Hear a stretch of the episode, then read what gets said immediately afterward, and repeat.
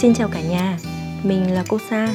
Chào đón ba mẹ đến với podcast Bước vào thế giới của con, một podcast về nuôi dạy trẻ mầm non dành cho phụ huynh hiện đại, nơi chúng ta cùng nhau chia sẻ những buồn vui trong hành trình nuôi con đầy cảm xúc. Podcast được phát sóng vào thứ tư hàng tuần với sự cố vấn từ các chuyên gia đến từ hệ thống trường mầm non Sakura Montessori. Cuối tuần vừa rồi, các ba mẹ đã cùng con đón trung thu như thế nào ạ? Riêng mình thì dù khá bận rộn nhưng cũng kịp sắp xếp thời gian rủ dê con gái mua một ít nguyên liệu để làm đèn lồng và một mâm ngũ quả thật đơn giản. Lóng ngóng cả buổi thì mới xong, nhưng hai mẹ con thì đều rất vui với thành quả mình tạo ra. Mình hy vọng mỗi gia đình đều có những giây phút ý nghĩa và hạnh phúc để mỗi mùa trung thu đi qua sẽ để lại những kỷ niệm đẹp trong tuổi thơ của các con. Còn ngay bây giờ thì chúng ta sẽ quay lại với chủ đề podcast tuần này nhé.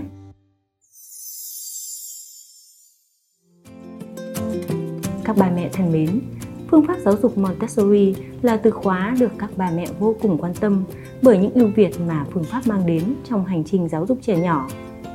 Bên cạnh việc tìm cho con ngôi trường Montessori chất lượng, đáng tin cậy, thì bằng nhiều cách khác nhau, bà mẹ tìm cách tiếp cận gần hơn với những kiến thức về phương pháp để đồng hành cùng con. Nếu như ở podcast tuần trước đã giúp bà mẹ trả lời được câu hỏi Montessori tại nhà có cần thiết không?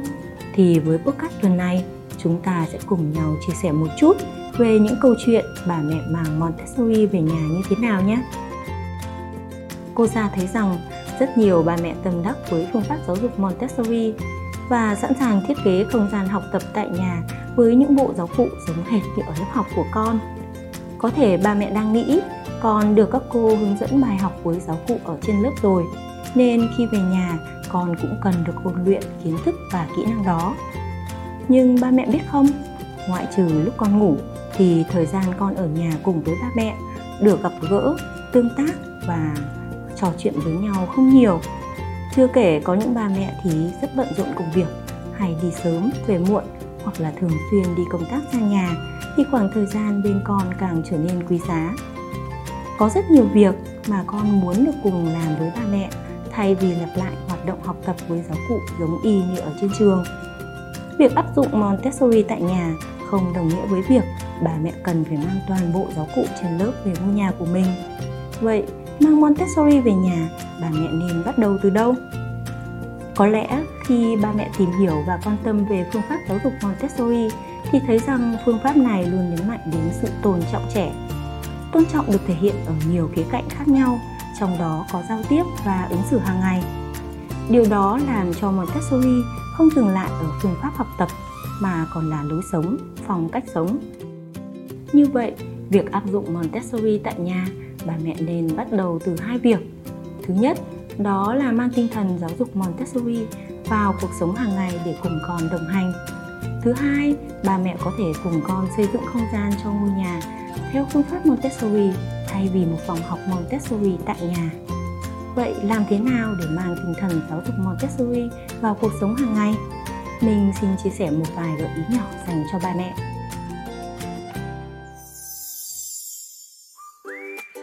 bí kíp đầu tiên, đó là ba mẹ hãy để bản thân mình được sống cùng với những kế hoạch của con, cùng con xây dựng những ý tưởng, dự định và cùng hoàn thành nó nhưng nhớ là theo tốc độ của con thay vì tốc độ của bản thân mình ba mẹ có thể chuẩn bị một chuyến đi dã ngoại nhanh hơn, có thể lên ý tưởng nấu một bữa ăn nhanh hơn và làm nó tốt hơn rất nhiều.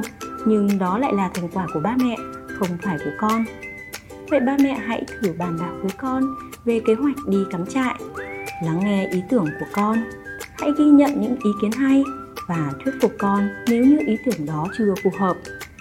Hãy cùng nhau chuẩn bị đồ ăn, dù con còn vụng về khi dùng dao, kéo hay là sắp xếp bát thìa nhưng đó là cách mà trẻ bắt đầu công việc của mình và tạo ra thành quả cho chính mình. Nhân dịp nói đến việc đồng hành cùng con, mình nhớ lại câu chuyện của cô hàng xóm. Vừa mới gặp cô bé ở ngoài ngõ, vui vẻ chào bác và còn khoe là mới đi công viên về. Mặt mũi thì hớn hở lắm. Ấy thế mà một lúc sau thì con khóc lóc, rồi đầu đạc thì loảng xoảng. Hỏi thì cô ấy mới bảo em điên hết cả người với con em chị ạ. Dạy mãi mấy cái số từ 1 đến 10 mà không nhớ. Mẹ vừa mới đếm 1, 2, 3 Hỏi xong thì lại bảo là có 4 que tính. Chị bảo em có bực không chứ? Xong chồng em thì lại bảo là em không biết dạy con. Trong khi đấy thì anh ấy cũng chẳng thèm dạy con gì cả. Thế đấy, câu chuyện thì cũng quanh đi quanh lại chỉ có vậy thôi. Và hai vợ chồng quay ra giận nhau. Thực sự rất căng thẳng luôn. Có lẽ đâu đó chúng ta sẽ bắt gặp hình ảnh của chính mình trong câu chuyện của những người xung quanh. Đó là trăn trở của ba mẹ khi không biết cách làm thế nào để có thể chơi cùng con. Hay những lời than thở kiểu như bất lực, không thể nào để dạy con chữ số, rồi học mãi mà con không nhớ màu sắc. Điều này làm cho bà mẹ vô cùng áp lực và cũng vô tình khiến trẻ áp lực theo. Vì vậy, gợi ý thứ hai dành cho bà mẹ đó là tìm cách đưa học tập vào chính cuộc sống hàng ngày. Với trẻ mầm non thì trẻ hoàn toàn có thể bắt đầu học từ những kỹ năng, kiến thức, từ những việc đơn giản như chuẩn bị bàn ăn, quét nhà, gấp quần áo, sắp xếp phòng hay là đơn giản chỉ là dọn đồ chơi. Nếu ở lớp, các con có những bộ giáo cụ như ghép cặp, phân loại đồ vật.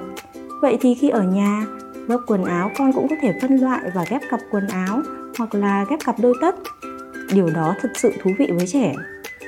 Thay vì lấy bảng số ra để dạy con, thì hãy cùng con đến bậc thang, đi lên, đi xuống và đánh số các bậc thang làm ký hiệu, hoặc đơn giản là bấm thang máy, bấm số trên bàn phím điện thoại.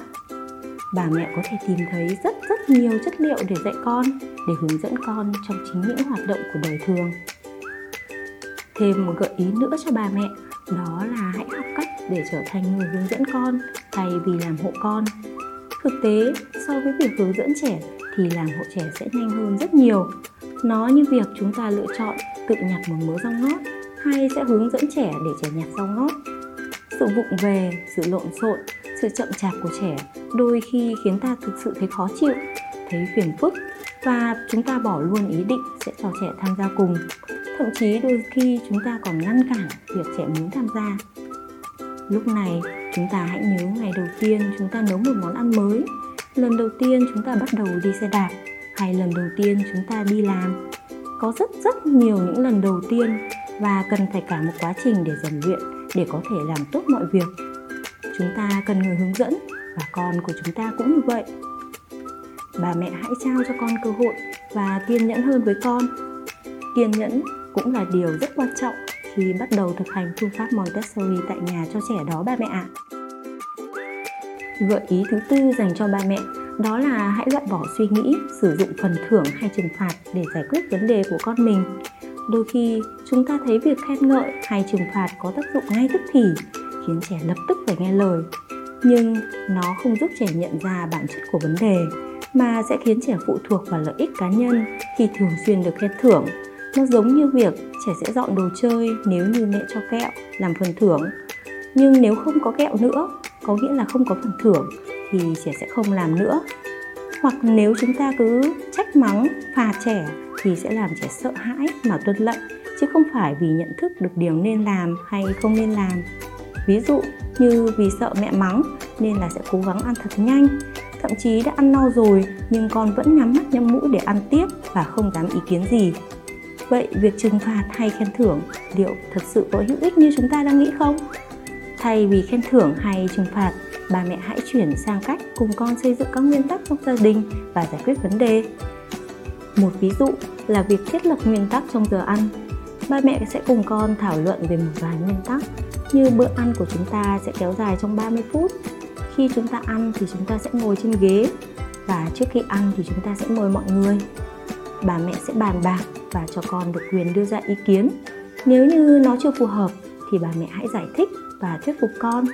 Đến khi con đồng thuận thì có nghĩa là nguyên tắc đó đã được xác lập trong gia đình. Thỉnh thoảng thì con cũng có thể quên hoặc là cố tình quên nguyên tắc. Lúc đó thì ba mẹ chỉ cần nhắc lại nhẹ nhàng để giúp con ý thức được rằng nguyên tắc đó vẫn còn hiệu lực trong gia đình. Và điều vô cùng quan trọng là bà mẹ phải là tấm gương tuân thủ các nguyên tắc nha. Bên cạnh đó, để bắt đầu áp dụng phương pháp Montessori tại nhà, việc thứ hai mà bà mẹ có thể làm đó là hãy cùng sắp xếp ngôi nhà của mình trở nên hấp dẫn và dễ dàng tiếp cận hơn đối với con. Đó đơn giản là làm cho không gian của ngôi nhà trở nên thuận tiện khi trẻ thực hiện các công việc.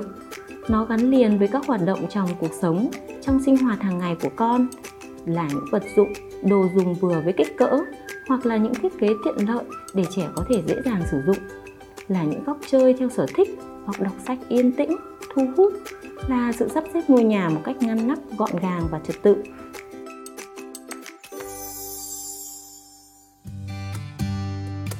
Nói đến việc thiết kế ngôi nhà của mình để mang Montessori về nhà, mình nghĩ là chúng ta có rất nhiều điều để có thể chia sẻ với nhau đúng không các ba mẹ? Vì vậy, cô sang nghĩ rằng chúng ta sẽ dành chọn thời lượng của podcast tuần sau cho chủ đề vô cùng thú vị và hữu ích này chủ đề thiết kế không gian cho ngôi nhà áp dụng Montessori nếu như có bất cứ băn khoăn nào bà mẹ đừng ngần ngại để lại comment nếu như có bất cứ băn khoăn nào bà mẹ đừng ngần ngại để lại comment dưới podcast này để chúng ta cùng nhau thảo luận và gỡ rối. Nếu như thấy nội dung podcast này thực sự hữu ích, đừng quên chia sẻ cho người thân và những người xung quanh ba mẹ nhé. Hẹn gặp lại ba mẹ trong podcast Bước vào thế giới của con lên sóng vào thứ tư hàng tuần với sự đồng hành và tư vấn từ các chuyên gia đến từ hệ thống trường mầm non Sakura Montessori. Xin chào và hẹn gặp lại. Học ở trường thích hơn ở nhà cùng bạn bè nắm tay cười vui.